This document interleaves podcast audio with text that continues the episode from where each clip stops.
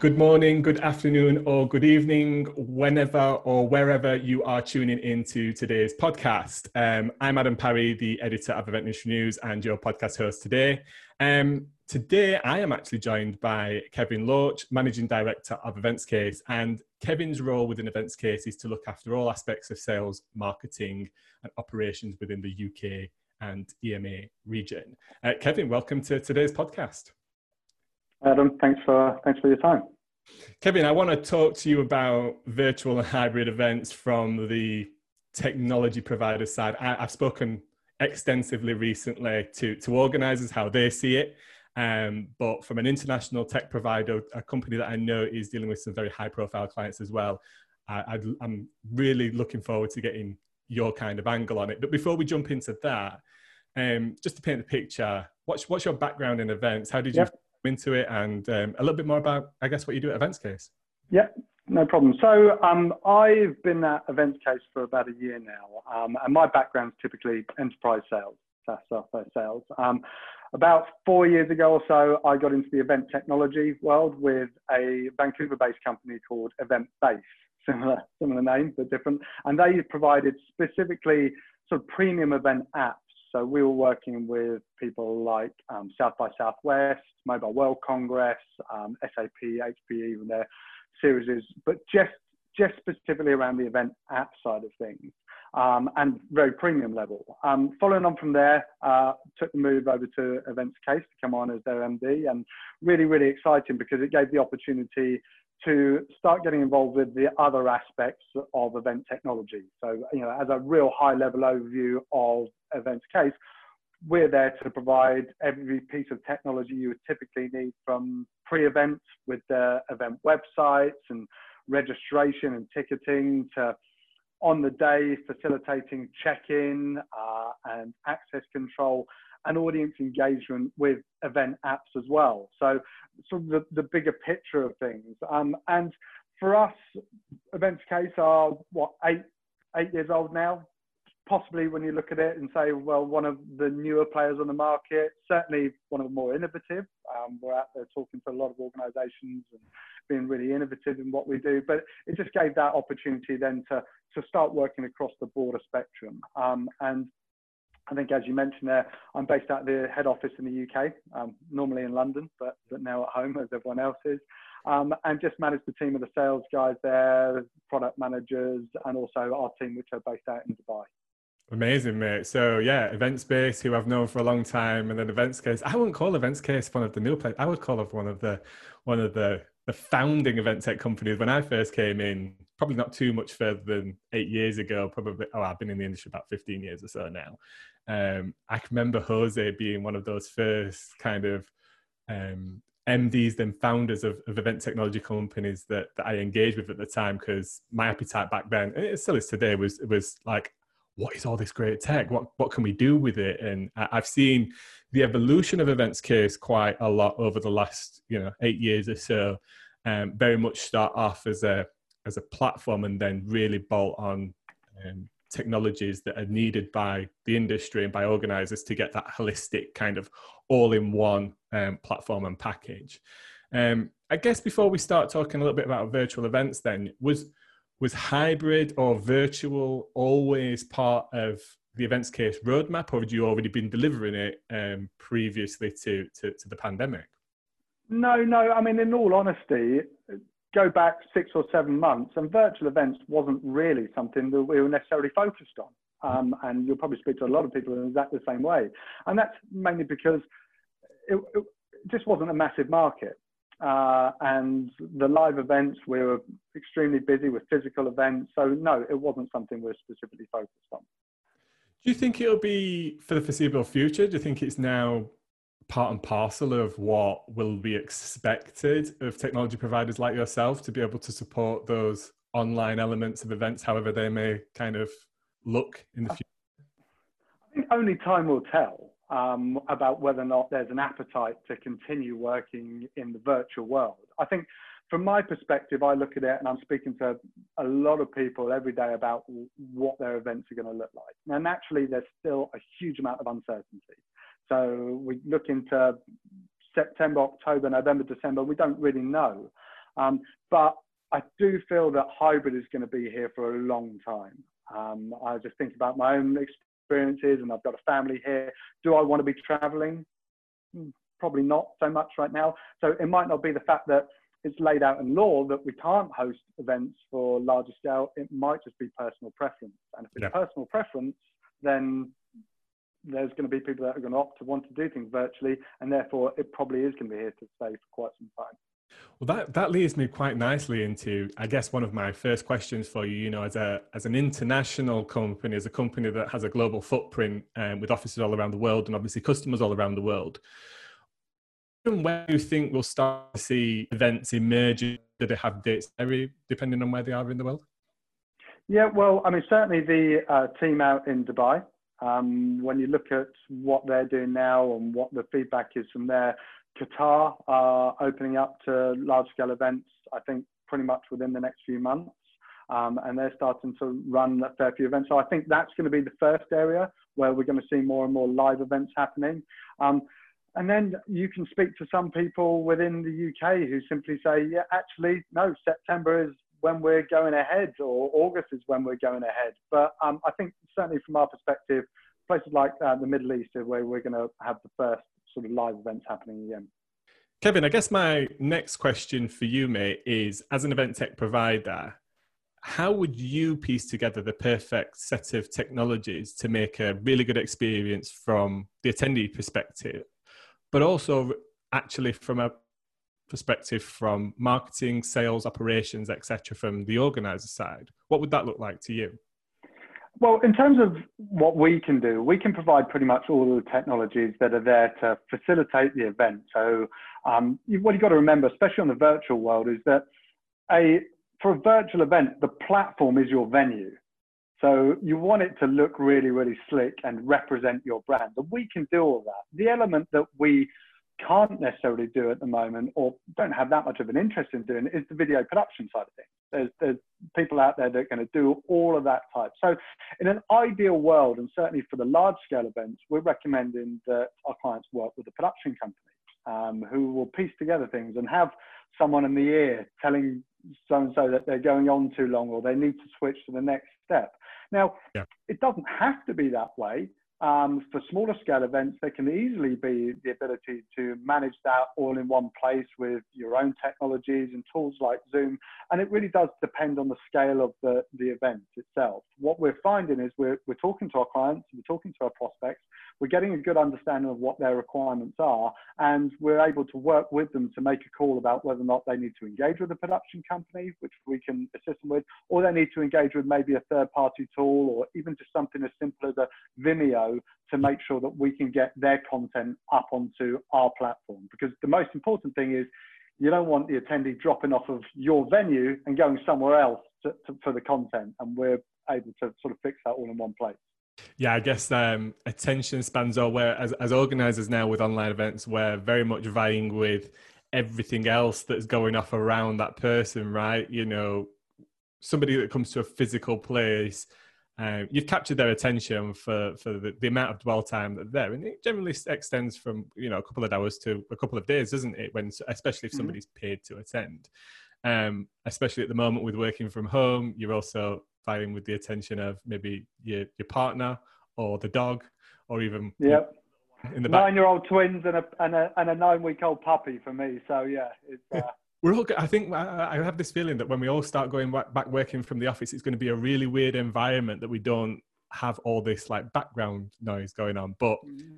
I guess in the real world where we are now, event organizers do have that challenge, don't they? They you know it's very much there's lots of other things that can take somebody's attention away very easily because you don't have to walk out of a physical venue to to, to call you can literally just log off i guess but but also if you think about it in terms of a, an actual event uh, breakout sessions are within the venue you don't want yeah. your team going off and disappearing to the local coffee shop or another venue. And it is the same for a lot of these uh, virtual events. We, you want everything consumed in one place. You don't want here's a link out and we disappear off onto Zoom and, as you say, then start looking up something else. So that's what we're trying to help facilitate. But it's sometimes there is a part of plugging in some third-party tools to do that. So do you think there's anything that kind of makes up that event tech stack for you that you would class as the the cool stuff at the moment, the things that really capture people's attention, or even maybe if that's format as well, if you've got any experience on because I think that's one of the things that people are looking for at the moment is like what format do we need to do to make this yeah. Engaging? So what's what's your advice there, man? Well, I mean, format wise, yes, it's really, really difficult to say. I normally have a one day event with back to back sessions, and I'm expecting everybody to sit down and work through those sessions in one mm. place. So we're finding there's a lot of, okay, maybe we should make this over two or three days. Um, the second side of things I think that's interesting is, is around the networking functionality. So typically at an event, you've got all these different sessions going at different times, and you might keep networking maybe, all right, there's networking times, but it can be a bit more sort of open.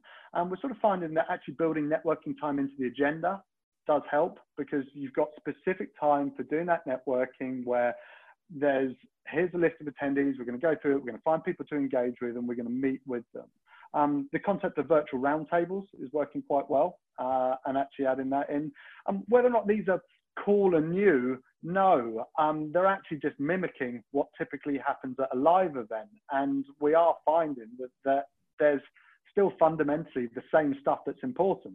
Um, security uh, is, is really, really important, probably more important now because of the issues with uh, online.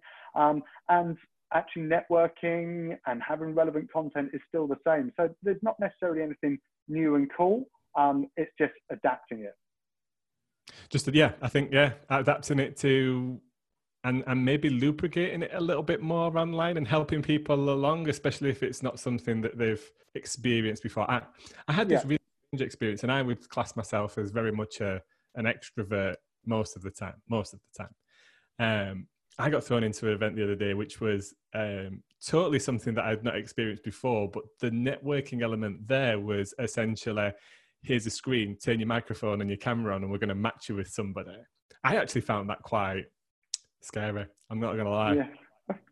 Backed by it, but I guess as we, as as as our audience as well, become more used to and aware of how or what the expectations are when we're networking online and how online events work, I guess from the organizer's job, that will become a little bit easier because you won't have to do the big education piece on this is mm. Going to make you feel engaged. It'll be more experience based on what's expected, I guess. Yeah.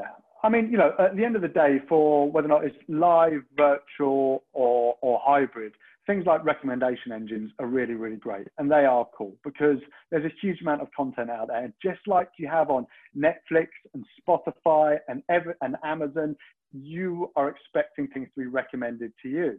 Um, and actually, that works quite well for the virtual world because you've got all this content up on a website. So let's start to look at what's recommended. You've got all these attendees, uh, which are going to be increasing number of attendees now at a virtual event because there's no limit on capacity. So who do we recommend you engage with? And that stuff we are working on pre COVID 19, and it's stuff that's now continuing through the, the virtual world as well.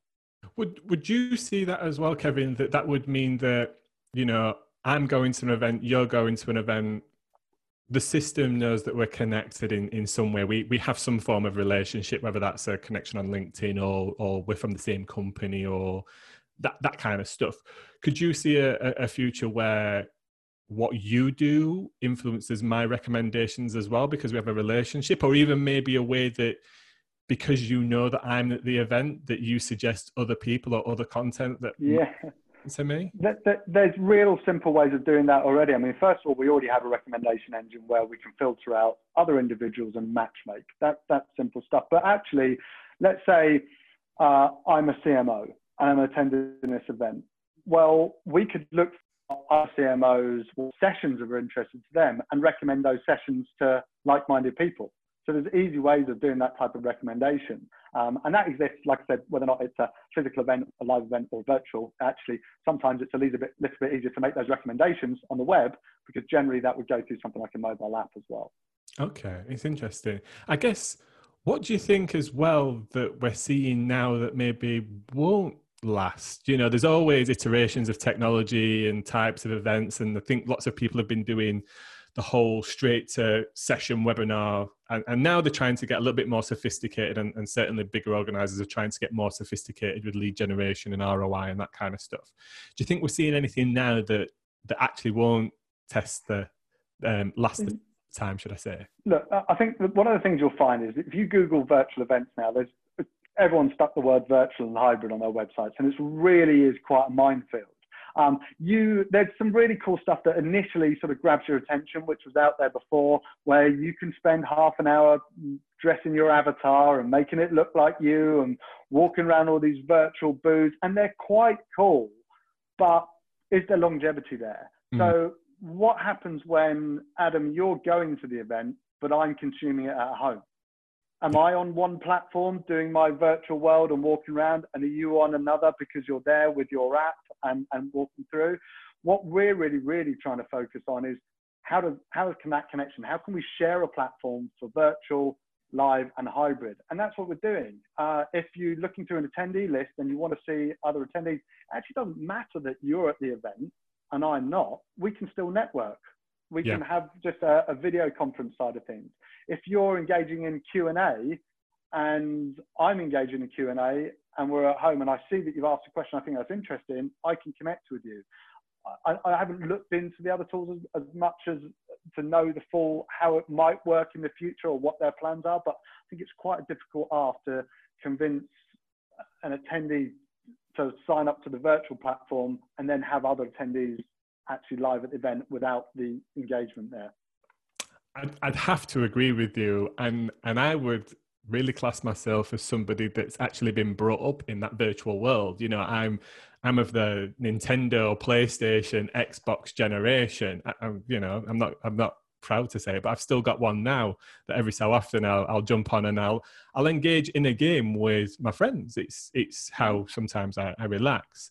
But for me, you know, very much so that the what's represented in terms of those virtual avatar things. I, I think I'm the same. It, it, doesn't.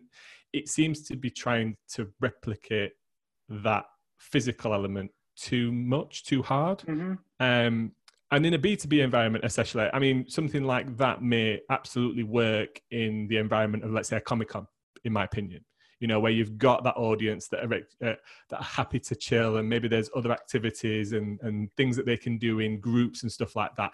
That to me makes sense. But in a b2b environment it's all, for me it's all about speed of access of content and information. Mm-hmm. you know you want to be able to jump in and out of that session as quick as possible get the exhibitor information as quickly as possible because we're busy people. That's that's just how we are. So for me at the moment anyway um any kind of online VR company that's providing this technology out there, please forgive me. But for me, it seems actually like an extra hurdle or a barrier that people need to jump through at the moment to engage with what should be there at the click of a button. Yeah, I mean, I think it is difficult because they are cool and they and the wow factor is there. But like I said, what happens when half of the attendees are at the event and half of them are online? Can they still engage with each other?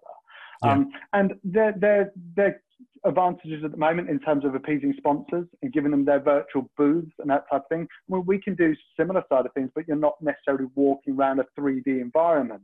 Um, but asking a C-level exec, yeah, to spend when they won't even register themselves for some of the, the events to actually spend uh, half an hour making your avatar look like yourself might be a tough ask. Yeah. Do you think we'll see? Uh, this is going off tech a little bit, but it's a question I'm asking um, a couple of people around that kind of facilitating. And you, you very much pointed it out there with those chief level execs that are time poor. Do you think we'll see a hybrid solution as well around matchmaking where there will actually be a hum, still a human element of it, of maybe a concierge service or somebody that's there to help the attendees or the exhibitors really get to who matters quickly? Because some large events 40,000 people that kind of stuff 20,000 people that's still a lot of people to try and get through to find who makes sense to talk to even with all the technology there to help you filter that down and things like that. Do you, do you see that as a future around, around? It, well i mean again it already exists. There's a huge amount of organizations out there. I was talking to someone just last week that generally works off of an excel spreadsheet for matching buyers and sellers. Oh, okay. there's buyers and sellers events. But um, within, again, our technology, we have the ability to ha- allow an event organizer to matchmake. to create okay because again as you just mentioned c-level exec they're coming along they're time poor i want to know who i'm meeting and where i need to be yeah. and we can help facilitate all of that in the same boat of what we've just been talking about it doesn't actually matter that one person's maybe there or one's in hong kong and one's somewhere else you can match make them and put them together so there's matchmaking as a uh, AI style tool or there's simple matchmaking as in let's get the basics. We need Adam to meet with Kevin at this time and let's put them together and give them an hour to chat. Um, but that, that goes back to allowing our attendees to make recommendations to each other as well, doesn't it? That helps facilitate that. That's still that human interaction, but I guess as organisers, it's not necessarily that having to do that or even for appeasing sponsors. So we've got sponsors or we've got an exhibitor um, and we want them to uh, get value for their money. How do we do that? Well, we uh, offer them a roundtable opportunity, which again can be virtual, can be live, can be hybrid, and we're going to cherry pick 20 the top execs or, that we feel are relevant for them and try and get them into that room as an event organizer. Yeah. And that can be done. Um, and like I said, that, that's happening already and it's happening in the same way in the sort of hybrid world. One of my other questions for you, Kevin, is, and I'm hoping that you've got the experience with other organisers to to offer some wider experience and, and advice out there. I know a lot of our listeners and a lot of our readers have come from a world where they've tended to offer content for free as a way to provide an audience to sponsor and exhibitor. Done a lot of hard work around that as well, making sure that the right content is in place, invested a lot of money and all that kind of stuff. So very hesitant to switch that model in terms of, let's say, start all of a sudden charging the attendee. Um, I guess the experience there is, well, this content's always not cost me anything, so why do I now have to to pay? Um, which is an old, old problem that I guess as an industry we need to evolve out of. But those organisers are currently looking at where can my revenue come from these hybrid events? I know what that looks like physically, but how do I make this online stuff pay? Have you got any advice there for for for our listeners on on options? Yeah, well, I mean, from my perspective, we're just hearing a lot of different from uh, uh, uh options from event organisers, and some of them are looking at maybe reducing the price of a ticketed event, but of course, one of the beauties is you might not be limited in capacity now. Whereas we used to have a venue for 500 people, we can now allow tens of thousands of people in. And certainly via our platform, we're, running virtual events for 40 odd thousand attendees. Um, so that's where we sort of look at it for driving revenue, maybe for lead generation. More people that are there, the more opportunities there are for that. And going back to that other side of things that we just talked about, it's, we're not limited in capacity, certainly for the virtual events. We have multiple rooms that we can host these types of roundtables in. Let's try and match make a little bit more and get buyers with sellers and give that added value. Yeah. All right, there might not be a VIP dinner and champagne on arrival and that type of added value, but there certainly is still uh, the ability to create added value in a short period of time um, for time sensitive uh, individuals and attendees and give them direct access to what they need right now. And that can be really, really beneficial to those that are sort of generating the revenue, like the exhibitors. Yeah, I'd have to agree with that. I think one of the things for me that's the most exciting about, I guess, a transition to possibly a hybrid future is very much when you are coming from a sales and marketing angle within any company, the justification of you investing in anything is the output, right? It's the data, it's the it's the statistics, it's the you know eyeballs, it's it's the leads and what that turns into out of the back end of an event. And events have gone through an evolution process where they've become more sophisticated with on-site lead generation tools, badge scanning, touch points, event apps, and then we saw matchmaking start to play a role very much in the beginning. But as that kind of, for me, takes a bigger role in events going forward, it actually allows the sales and marketing team to justify or to track their investment much, much easier to then reinvest in that event going forward or in, even increase their investment in that going forward. Um, it was said on a, on a call that I was on this morning that there may be a time when exhibitions specifically get to a point where they no longer sell square meters. They're selling on the basis of, of lead generation. This, yeah. that you know google sells adverts to you or facebook it's all about these are the results and that's what you've paid for ultimately out of out of the back end of it um, now i don't think that that takes away business from those in person those physical events the tickets the the sponsor on-site sponsor revenue i actually think it gives our industry um, an opportunity to grow both in revenue and market share when it comes to digital marketing and things like that. I think it, opens mm-hmm. up doors to other revenues and other facilitation. So I guess it's a statistics play long term, but I think for me that's what's really exciting is it actually it could actually really bolster our, yep. our industry and justify well, purpose more. You get a huge amount of data from the events. You get a huge amount of data from simple registration side of things. And if you can, as an example, uh, for your your B2B company and you've got the events happening and simply when an attendee registers, can we link that with our CRM to simply say, okay, is there a profile for that person already? If there's not, let's create one. If there is, let's update it. And that type of thing can be done. And the more and more the audience is going to grow, the more and more you're going to capture. And then you're even looking at where they are, what they're doing, this mm. type of thing, not only to benefit yourselves, but to benefit the attendee to personalize their experience at future events or even the event they're at right now.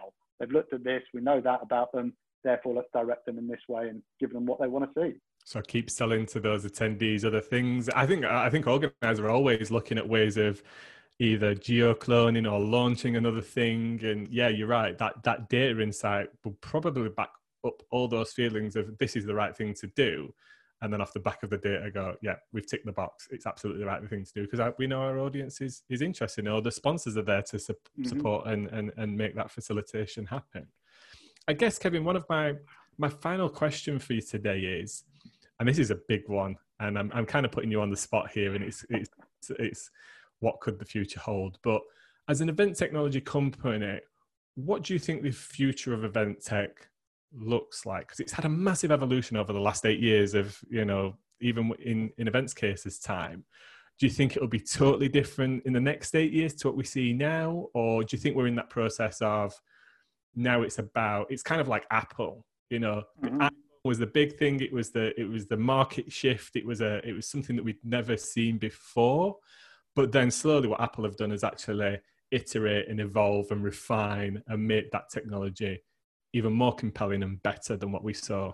Um, that was mm-hmm. years ago or something, wasn't it, or something like that? Mm, yeah, yeah.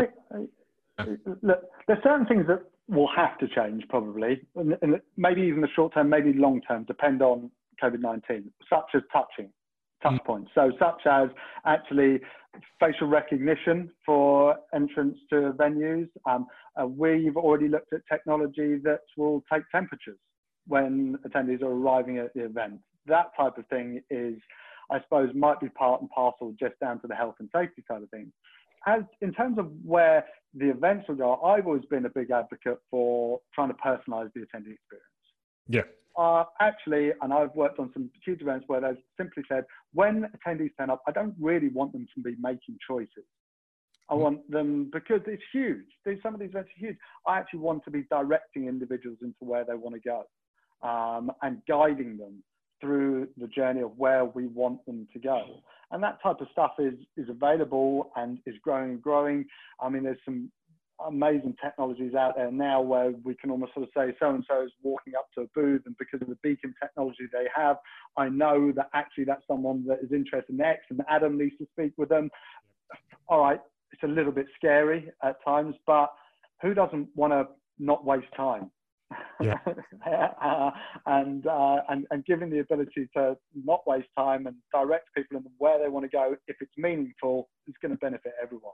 I think you make a really good point there. Um, we we like to think that people want choice and and that is true. People do want choice but actually what they want is a refined choice isn't it generally um, you know, it's kind of like walking into a library and just going, well, we've got a million books for you to read. And you're like, well, how do I find the one that, you know, it's, it's the, li- yeah. we're, we're walking into we're walking into a library and going to the right section, but there's still a lot of choice. The section's the event because we're going in there and we know that this event is about X, but there's still a huge amount of choice. And I get frustrated when Netflix doesn't show me five things straight away that it, you know I, I know I want to watch, and when I have to start hunting through Netflix, that becomes yeah. in for me, and I'm sure it's the same with attendees when they go to events, especially the larger scale ones that you go to. There's generally far too much content than you could possibly engage with. Probably far too many uh, other types of stuff going off, like roundtables and networking stuff and drinks and all that kind of stuff that you can go to. And then just pure scale on people, you know, how do you find the people that really matter to you in terms of either your professional development, your personal development, or just cool people that you should meet and chat to, right? Mm-hmm. So yeah, I think I agree with you in the terms of like a personalized future um, is is one that I could see happening in the events industry and, and become our role, I suppose, as the the facilitator of that. Yep. Kevin, it's been really interesting to have you on today. For anybody that wants to connect up with you personally or check out more about the full suite of technologies that EventsCase offer out to, to the sector, where should they where should they go? So eventscase.com um, is great. Uh, feel free to link with me on LinkedIn. So it's Kevin Lorch, L-O-R-C-H, and um, yeah, email address klorch at eventscase.com.